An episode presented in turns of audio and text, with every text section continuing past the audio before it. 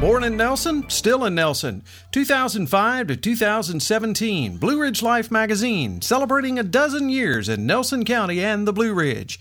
Your Becerra Lawn Care weather update is just ahead. Forecaster Tommy Stafford with your Central Virginia Blue Ridge area weather update. With these warm days now and then, you know spring isn't too far away.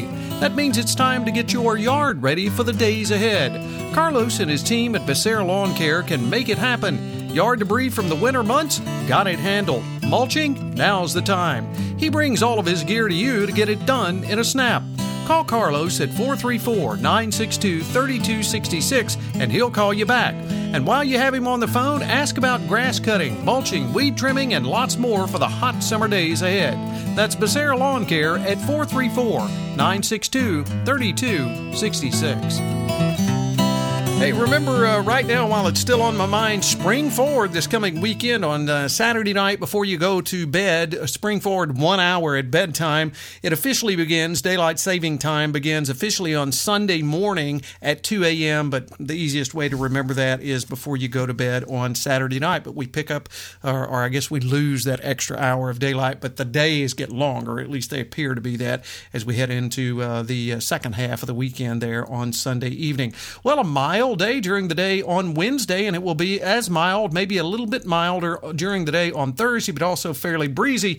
And then some changes to talk about, even with a slight chance of some wintry weather, followed by some pretty cold temperatures as we work our way into the uh, second half of the weekend and the first of next week. 66 the afternoon high at our Maplebrook Farm station out in Roseland, down at our Trager Brothers weather station there just north of Nellysford in Nelson County along 151 at the Rockfish Valley Community Center, 67, and even up top at the Nature Foundation at Wintergreen, a mild 52 the afternoon high. As we work our way through the overnight hours into the pre dawn hours on Thursday, overnight lows dropping down into the lower 40s with westerly winds at about 10 to 15, occasional higher gust. On Thursday, sunny afternoon highs near 70, breezy conditions, southwesterly winds at about 15 to 20, occasional gust as high as 30 miles per hour. Thursday night, slight chance of rain after midnight with increasing cloudiness, overnight lows in the mid 40s, southwesterly winds at about 10 10 miles per hour. Friday, chance of showers mainly in the morning, otherwise mostly cloudy, then becoming mostly sunny in the afternoon.